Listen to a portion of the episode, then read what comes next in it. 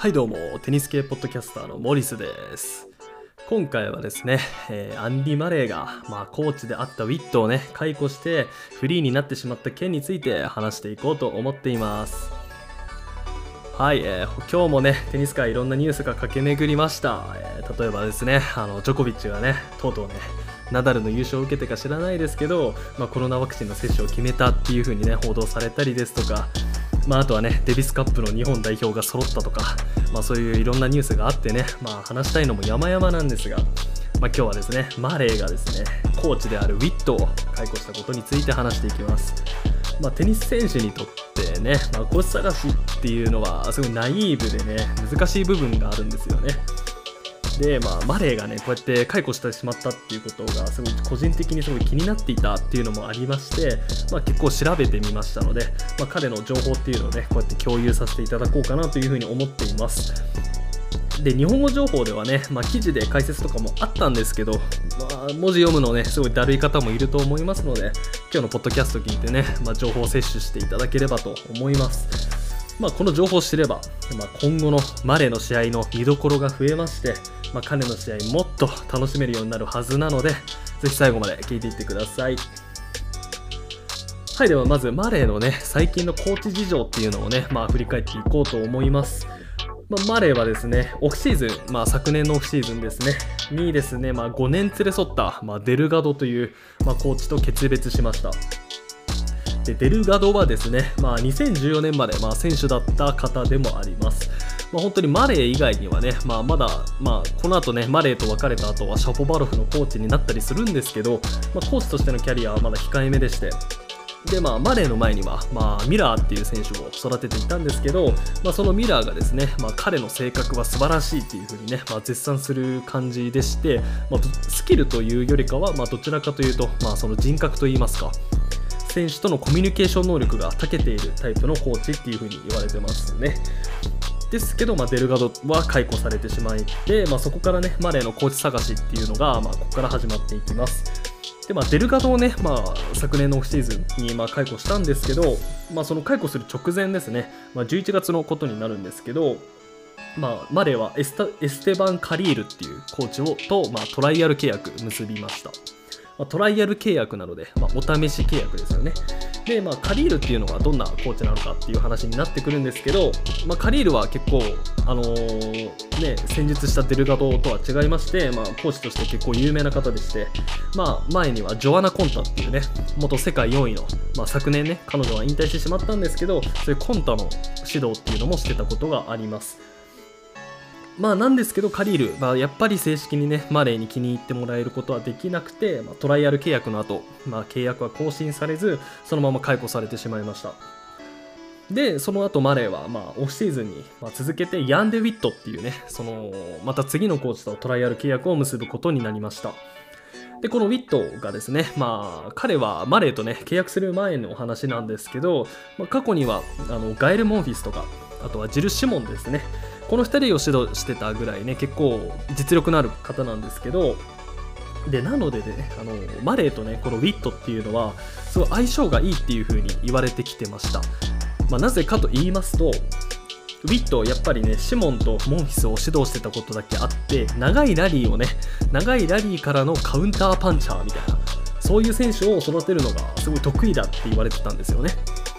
で、マレーなんて、まさにそうじゃないですか。長いラリーからね、あのー攻め時を見つけて、そこでパーンって決めるみたいな、そういうタイプの選手なので、このウィットとマレーのコラボっていうのはすごい期待されてました。まあ、なんですけど、まあね、結果もね、実は残してたんですよね。あの例えば、今シーズン始まってからはね、あのシドニーでね、3年ぶりとなるね、ツアーレベル3年ぶりとなる決勝進出を果たしたりとか、まあ、ただやっぱり全豪オープンで、やっぱ結果残せなかったのが痛いのかなっていうふうに思いましたね。あの思い出してほしいんですけど、まあ、全豪オープンでは、まあ、ダニエル太郎君にね、我らが日本の太郎君に、まあ、ストレートで負けてしまいまして、まあ、彼はかなりショッキングなやっぱ様子でしたので、これがやっぱきっかけとなって、まあ、ウィットをね、解雇したのかなっていうふうにやっぱ思われています。で、今のところ公認のコーチっていうのはいないです。やっぱ適切な人材をね、マレンも探すとは言ってたんですけど、まあ、今のところどうなるのかは本当に不明です。ただ本当にマレーもね、キャリアに残された時間っていうのがやっぱ少ないので、そういう無駄にしないためにもねキャリアを一刻も早く彼にはねいいコーチを見つけてほしいなっていうふうに自分は思っていますただまあ多分こういう話を聞いてねあのテニス選手にとってねコーチなんて誰でも一緒だろうと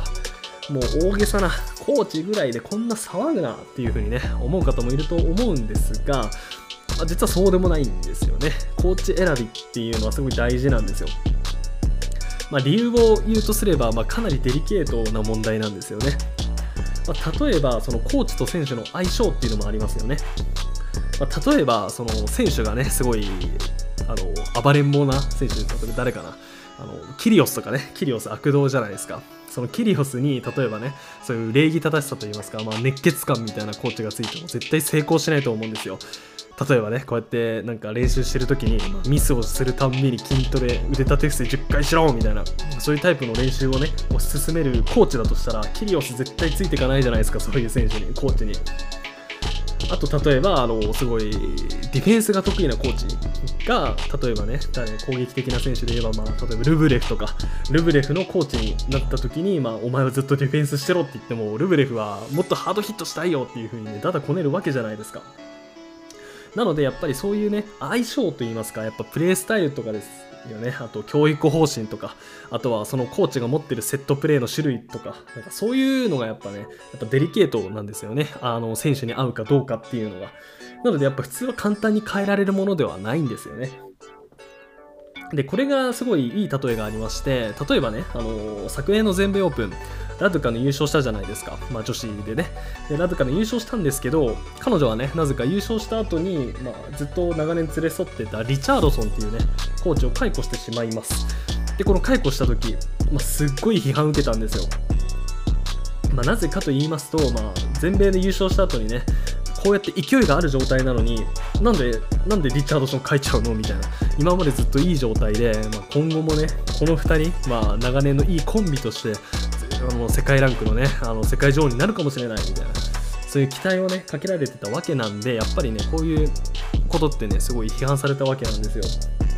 で、まあ、ラドカルその後どうしたかって言いますと、まあ、全米で優勝した後、まあ、コーチをコロコロコロコロ変えたんですよね。いろんなコーチをトライアル契約して、まあ、結果的に、まあ、元世界女王の、まあ、ケルバーっていう選手を、まあ、指導していたトーベンベルツっていうね、まあ、結構実力も実績も、まあ、全てを兼ね備えた名将なんですけど、彼は、を、まあ、起用することになりました。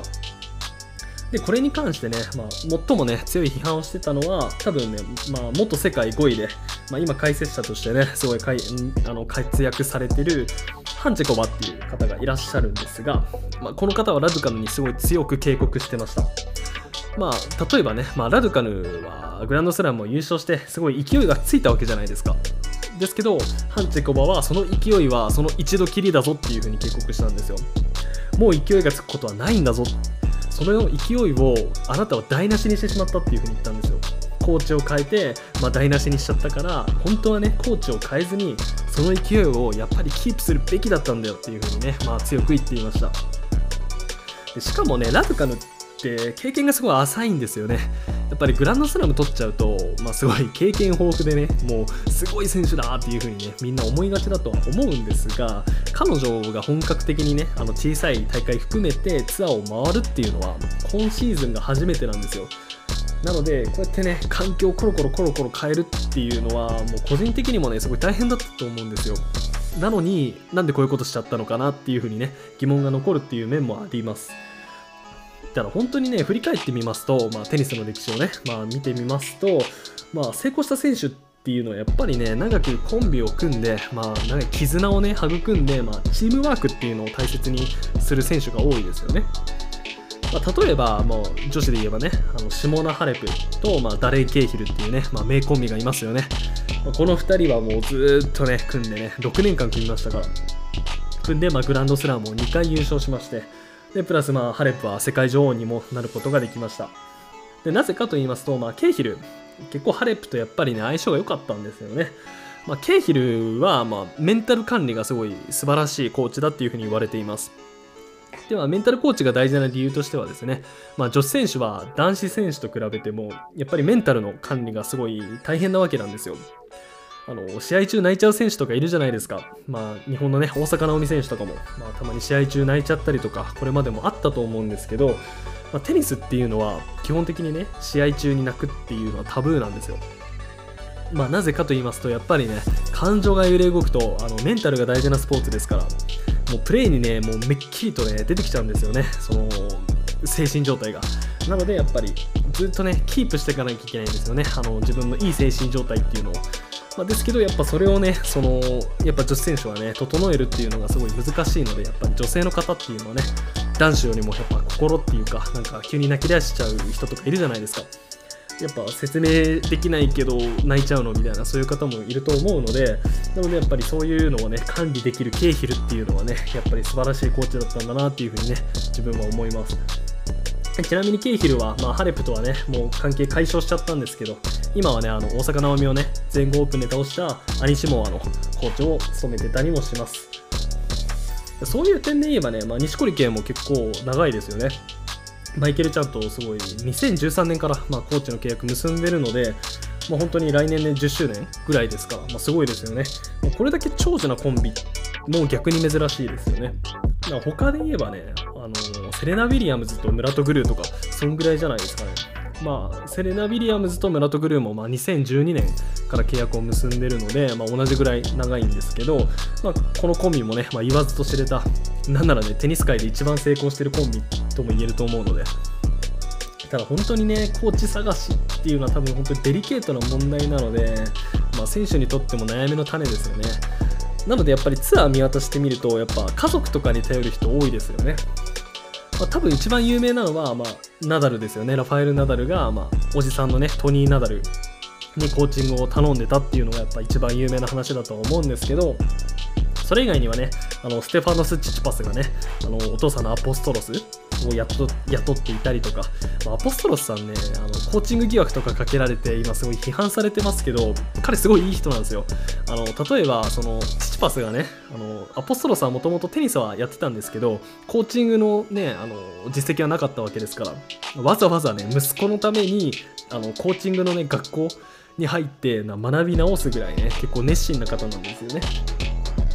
なのでやっぱそういう目を買ってやっぱチチパスっていうのは今も継続してねお父さんをコーチにしてるんだと思います。でまあキャスパー・ルードとかもそうですよね。キャスパー・ルードもまあテニスをね、まあ、お父さんもあのテニス選手でしたからその小さい頃はねあの庭にねテニスコートをこうやって書いてねなんかそこでなんか遊んでたみたいな3歳ぐらいからずっとテニスには親しみを持ってたんだみたいなそういうこともねインタビューで言ってたのを聞いたことあるんですけどやっぱそれだけねやっぱ家族に頼るっていう人も多いですよね。まあ、なのでやっぱりマネーのコーチ探しっていうのは難航しそうですよね。あの、やっぱ自分もね、なんかこうやって難航するっていうふうに思ってる理由はですね、本当に責任が大きいからだと思うんですよ。多分、マネーのコーチやりたがる人いないと思うんですよね。まあ、なぜかと言いますと、マレーをね、復活させるっていうのは、すごい重大なミッションじゃないですか。まあ、世界的な注目度も大きいわけですよ。しかもマレーは不屈の心で帰ってきた男ですからね。股関節にボルトが入っててもあんだけ動いてるみたいな。なのでやっぱ注目度が高いわけですよストーリー的にも。でしかもね前にねマレーを指導してたのがすごい有名なコーチであるウィットっていうねその責任もあるわけですよ。ウィットでもできなかったのに俺できるのか？みたいな。そういう気持ちもあると思うんですよね。なのでやっぱりねやりたがる人少ないと思います。なのでやっぱマネーのコス探し今後ちょっと難しいのかなっていうふうにね思っちゃいますね。はい、では今日の話まとめていきましょう。やっぱりね、マリンにとって今やっぱすごい大事な時期なので、あのー、早くコーチ見つけてほしいですね。まあ、次のスケジュールで言えばね、まあ、ドーハと、まあ、ドバイ出たいなっていうふうには、言ってたんですけど、まあ、このドーハとドバイも、まあ、ストレートインできるわけではなくてですね、もうワイルドカードくれくれくれって感じらしいんですよね。まあ、なので、やっぱりね、あの彼は今後もねあの、トップ100にも今入れてないので、多分こういう状態が続くと思います。あのワイルドカードもらった数少ないチャンスで、まあ、ランキングを上げていくみたいな。多分ね、チャレンジャーもあればいいじゃんっていう風にね、思う方もいると思うんですけど、まあ、過去にね、まあ、去年のネクストジェンファイナルズに出てた、まあ、ルネっていう選手がいるんですけど、まあ、彼曰く、やっぱりね、そのチャレンジャーずっと回ってた状態から、いきなりツアーレベルにポンって出てもね、すごいリズムが取れなくてすぐ負けちゃうんだよみたいな。だから、もうルネもね、ずっとツアーレベルにキープするために、今年は勝負の年だっていう風にね、言ってたぐらいなので、マネも多分同じだと思うんですよ。なのでやっぱりね、こういうワイルドカードみたいなのチャンスが少ない中なので、やっぱ指導者っていうのは不可欠ですよね。まあ誰がつくことになるかはわからないですけど、まあマレーには頑張って見つけてもらいたいなっていうふうに思います。はい、では今日は以上となります。最後まで聞いていただいてありがとうございました。